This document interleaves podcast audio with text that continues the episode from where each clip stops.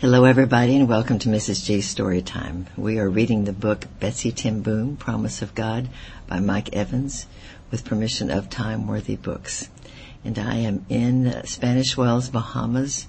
I'm here. I'm going to be sharing at a women's conference next week, and so you may be hearing some sounds of birds and waves, and so I apologize ahead of time for that. But um, pray that uh, it will be a, a sweet time of um, remembering Betsie and, and how the Lord used her and her family.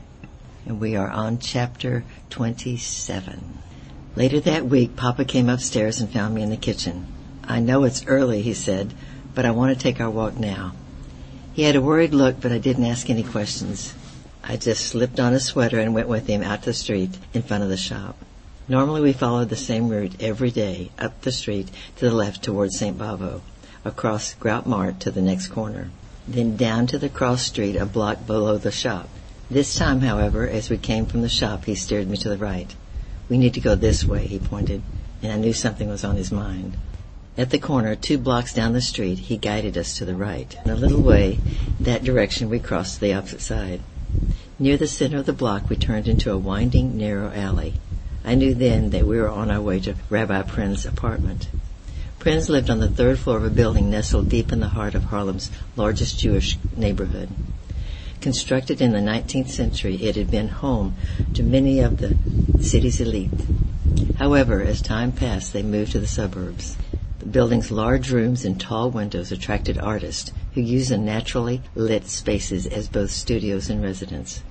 Later, the buildings were sold to investors from Amsterdam, who divided the apartments in half, doubling the occupancy which they rented to an influx of immigrants.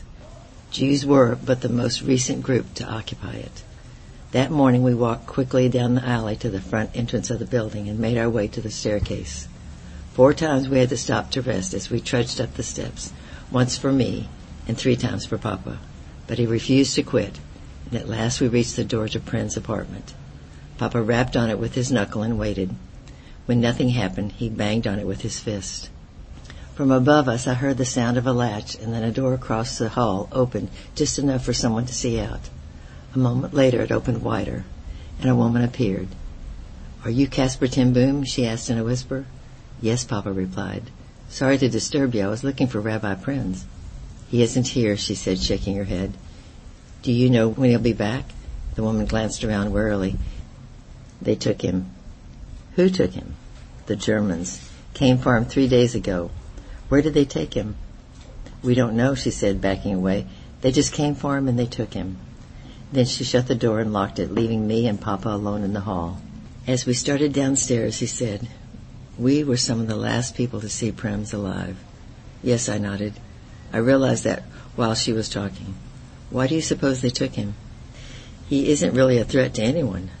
Rabbi Prinz speaks the truth, and there's always a threat to people like the Nazis. We reached the front door and stepped out to the alley. Papa paused for a moment and glanced around at the buildings. The Germans are removing legitimate Jewish leadership. His words seemed to rise from deep inside, as if struggling to reach the surface of a mind immersed in thought.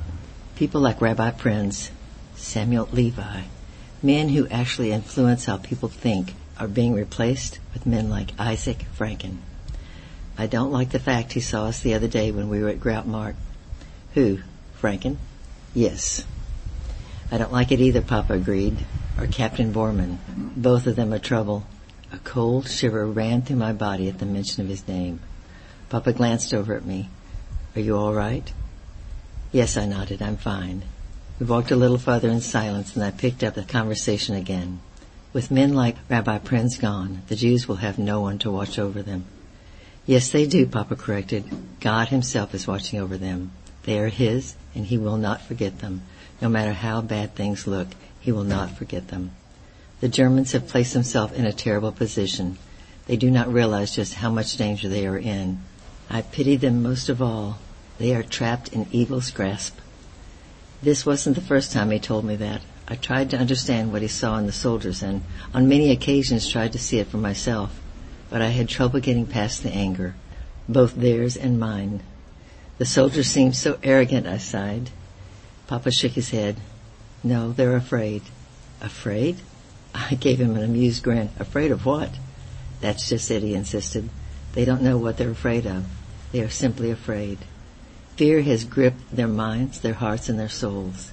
The lies they have been told about the Jews taking their jobs, about the Jews stealing their money, about the Jews conspiring to destroy Germany, those lies have filled them with fear, and that fear has given birth to hatred, and hatred has blinded them to their true situation. We must help the Jews, I replied. We can't let the soldiers come again to the Jewish shop like they did with Kahn. And we must help the Germans, Papa insisted once again. They are in danger of losing their souls. That was a very short chapter, but uh, just as well, the sounding is not the best, and the people are starting to come out on the beach now, so it's getting a little bit more noisy.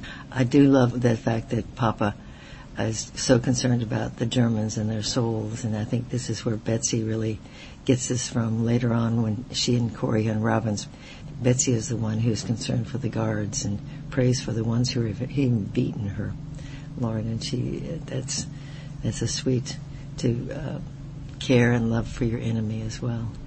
I love you. I'm praying for you and bye bye for now.